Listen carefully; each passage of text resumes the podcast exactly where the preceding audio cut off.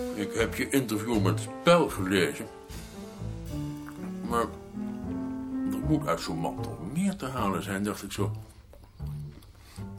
Denk je? Ja, als jullie dan denkt aan de loopbaan van die man. Begon als bakkerszoontje in een klein dorp. Die na schooltijd broodjes uitvente. En geëindigd als topfunctionaris bij een meelfabriek. Nou, ik heb daar wel respect voor. Het ging mij natuurlijk alleen om de bakkerij. Nou, ik weet niet of je daar nou wel zo verstandig aan gedaan hebt. Wil jij de helft van mijn appel? Nou, t- in de Rotary heb ik ook wel van die lui. Eén is de directeur van de AXO. En die heeft in zijn jeugd hete spijkers doorgegeven.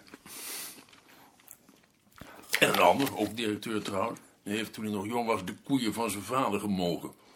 In jouw generatie lijkt me dat eerder regel dan uitzondering. Dat ben ik niet met je eens.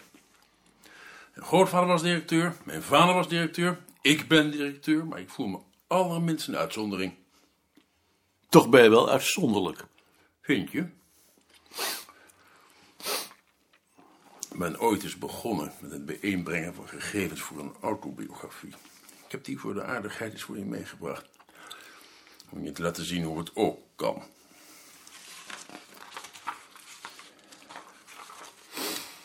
Hm. Nou, het gaat maar tot 1940. Maar als je dat zo leest, krijg je toch een heel aardig beeld van die jaren. Hm, zoiets bijvoorbeeld. Ja, achteraf is zoiets heel aardig. Hooggeachte heer Buitenland Hettema, bij deze laat ik u weten dat ik u zeer erkentelijk ben voor het toesturen van uw proefschrift.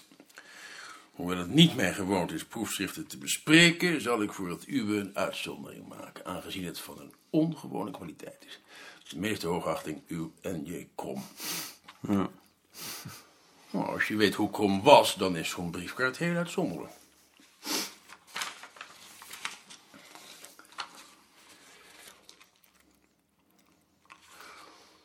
Nou, dit bijvoorbeeld. Dit is een brief van een Indonesische studenten. Een heel aardig meisje. Ik zie dat nog voor me. Ja, het is eigenlijk een brief van een andere studenten van me, maar ik heb hem gekregen. Ze schrijft... Our young professor. He looked so young and handsome. Die young professor was ik.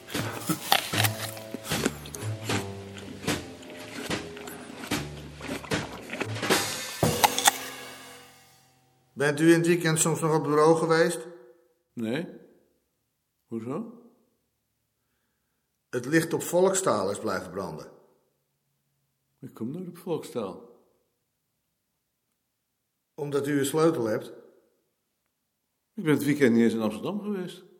Ik was in Den Haag. Bij mijn schoonmoeder. Nee, ik dacht zo.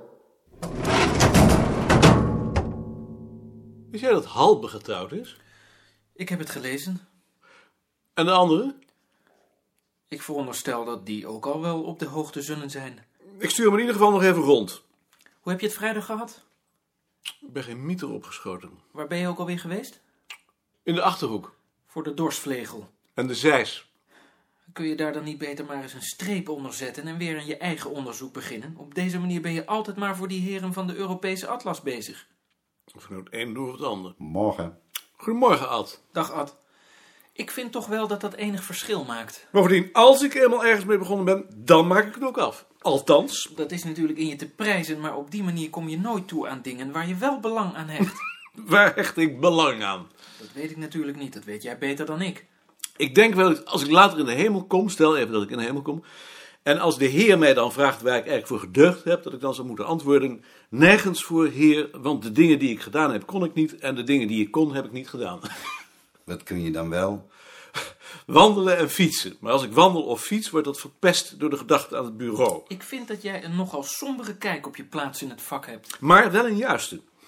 Ik speel wel eens met de gedachte een artikel te schrijven voor ons tijdschrift over alle vergissingen die ik gemaakt heb bij dat dorsvlegelonderzoek. als een demonstratie van de onzekerheid waarin wij werken. Misschien doe ik dat nog wel. Dat zou ik nou maar niet doen. Waarom niet? Kipperman en Van der Meulen zouden zich in hun handen wrijven. Daar ben ik niet bang voor. Als je laat zien waar je fout bent geweest, is dat geen zwakheid, dat is kracht. Maar zo zien zij dat niet. Dat is dan dom. Ik zou daar echt voorzichtig mee zijn. Je moet deze heren nooit je wapens in handen geven. Daar zullen ze altijd misbruik van maken. Wat ik mij wel eens afvraag is of we niet meer tijd voor onderzoek moeten vrijmaken en wat minder tijd aan de controle van de dames besteden. Zolang ze het vak nog niet beheersen, zullen we ze moeten controleren. Maar ze hoeven toch niet een volledige opleiding te krijgen? Je kunt ze toch ook wel eenvoudiger karweitjes laten doen? Iedereen krijgt hier een volledige opleiding. Totdat blijkt dat hij aan zijn plafond zit, maar zover is het nog niet. En als je ze dan hebt opgeleid, gaan ze trouwen. Dan kunnen we weer van voren af aan beginnen. Dat kan. Dat zien we dan wel weer. It's all in the time of the boss, zei Slofstra dan. Ik ben het daar toch niet mee eens. We praten er nog wel eens over. Maar nu niet. Hoe gaat het eigenlijk met je radio? Belazerd. De FM heeft het nu definitief begeven en de ruis op de middengolf wordt iedere dag sterker. Dus de Vries is toch niet zo goed? Ik heb de indruk dat dit zijn krachten te boven is gegaan. En koop je nu nieuwe?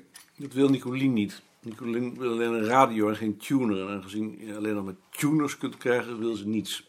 En als je nou uitlegt dat een tuner eigenlijk een radio is, maar zonder versterker. Dat heb ik uitgelegd, maar dat helpt niet. Nicolien heeft de pest aan alles wat nieuw is. Dat vind ik in haar te prijzen. Ik ook, maar het gevolg is wel dat we straks zonder radio zitten. En denk je dat het een gemis is? Een gemis niet, maar je bent eraan gehecht. Mijn ouders hadden ook een radio. Maar je grootouders niet. Heb je ook gelezen dat Tinbergen, Tinbergen alles met de tram doet? In het handelsblad. Ik heb dat gelezen. Ik vond dat heel aardig. Maar van die macro-economische theorieën begreep ik niks. Het is toch merkwaardig dat men zich gewoonlijk wel voor de petite histoire, maar niet voor de ideeën interesseert.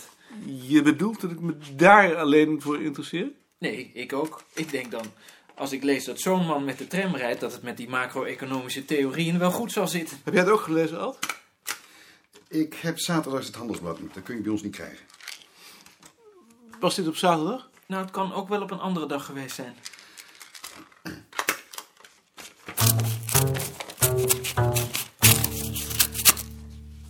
Ik keek even of je er was. Ja, Henk, ik ben er. Je bent er altijd. Ik ben vrijdag ook geweest, maar toen was je er niet. Heb je ook een kaart van Halbe gekregen? Ja. Heb jij die nog, Bart? Ja, wil je hem zien? Nee, ik hoef hem niet te zien. Ik wilde alleen overleggen wat we daaraan moeten doen. We zullen hem een cadeau moeten geven. Dat vind ik ook. Maar het probleem is dat hij tegen Freek schijnt te hebben gezegd dat hij niet gefeliciteerd wil worden en ook geen cadeau wil hebben. Dat verandert de zaak. Ja, verandert dat de zaak? Tuurlijk, als iemand geen cadeau wil hebben, dan moet je hem ook geen cadeau geven. Je weet alleen niet of hij dat ook meent. Daar kom je ook niet achter. Dus geen cadeau? Nee, geen cadeau. En als die jongen nu eens alleen maar verlegen is? Dat is wat ik mij ook afvroeg. Dan zal hij denken dat wij beledigd zijn omdat hij ons niet van tevoren een kaart heeft gestuurd. Ja, dat vind ik nou wel een reden. Ik vind dat als iemand de formaliteiten ontloopt, dat hij dan ook geen recht heeft op een cadeau. Ik persoonlijk zou dan ook geen cadeau willen hebben, al weet ik uit eigen ervaring dat er mensen zijn die daar anders over denken. Wat waren dat nou voor mensen? Dat waren twee vrienden van me. De een stuurde achteraf een kaart met zijn Giro-nummer erop. En de ander nodigde achteraf zijn vrienden uit op een kopje thee, maar had toen wel een ouderwetse kassa in de gang gezet. Ik vond dat niet juist. En ik heb aan deze beide huwelijken dan ook niets bijgedragen. Maar dit is een ander geval, want Halbe heeft nu juist gezegd dat hij niets wil. Daarom geef ik die voorbeelden. Ik kan me namelijk heel goed voorstellen dat hij het echt niet wil. Want toen ik in 1972 lange tijd ziek was en op mijn verjaardag niet in de gelegenheid was om te trakteren, heb ik ook geen cadeaus willen hebben. Dus maar geen cadeau? Nee, geen cadeau. Begrijp me goed, als jullie vinden dat Halbe wel een cadeau moet hebben, moet je je niet door mij laten beïnvloeden. Nee, ik ben het eigenlijk wel met je eens. Ik geloof dat je eigenlijk wel gelijk hebt. Natuurlijk heb ik gelijk. En het is nog wel het gemakkelijkste ook. Dus jullie feliciteren hem ook niet? Nee. Nee, dan ook maar niet. Nou, ik denk dat ik dat dan toch maar wel doe. Wie hem feliciteren wil, moet hem natuurlijk feliciteren, maar ik doe het dus niet. Nee, ik denk dat ik dat dan ook maar niet doe.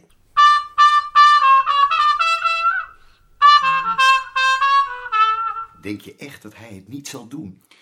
Ik denk dat hij hem zal feliciteren. Misschien geeft hij hem zelfs een cadeau. Dat zou ik zo toch niet durven zeggen. We zullen zien. Of liever, we zullen het niet zien. Hij zal het niet doen als wij erbij zijn.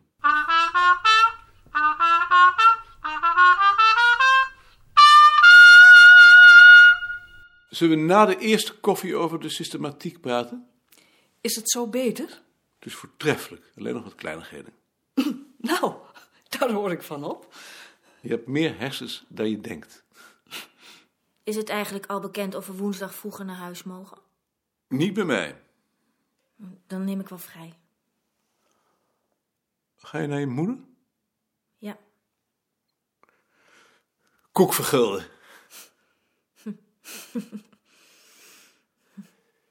Ik zal het vragen. Ik heb hier wat declaraties. Waar kan ik die neerleggen? Geef maar. Ik heb nog iets. De drukproeven van de nieuwjaarskaart. Wat vind je ervan? Ik vind het best. Moet dat nou zo? Was dat het?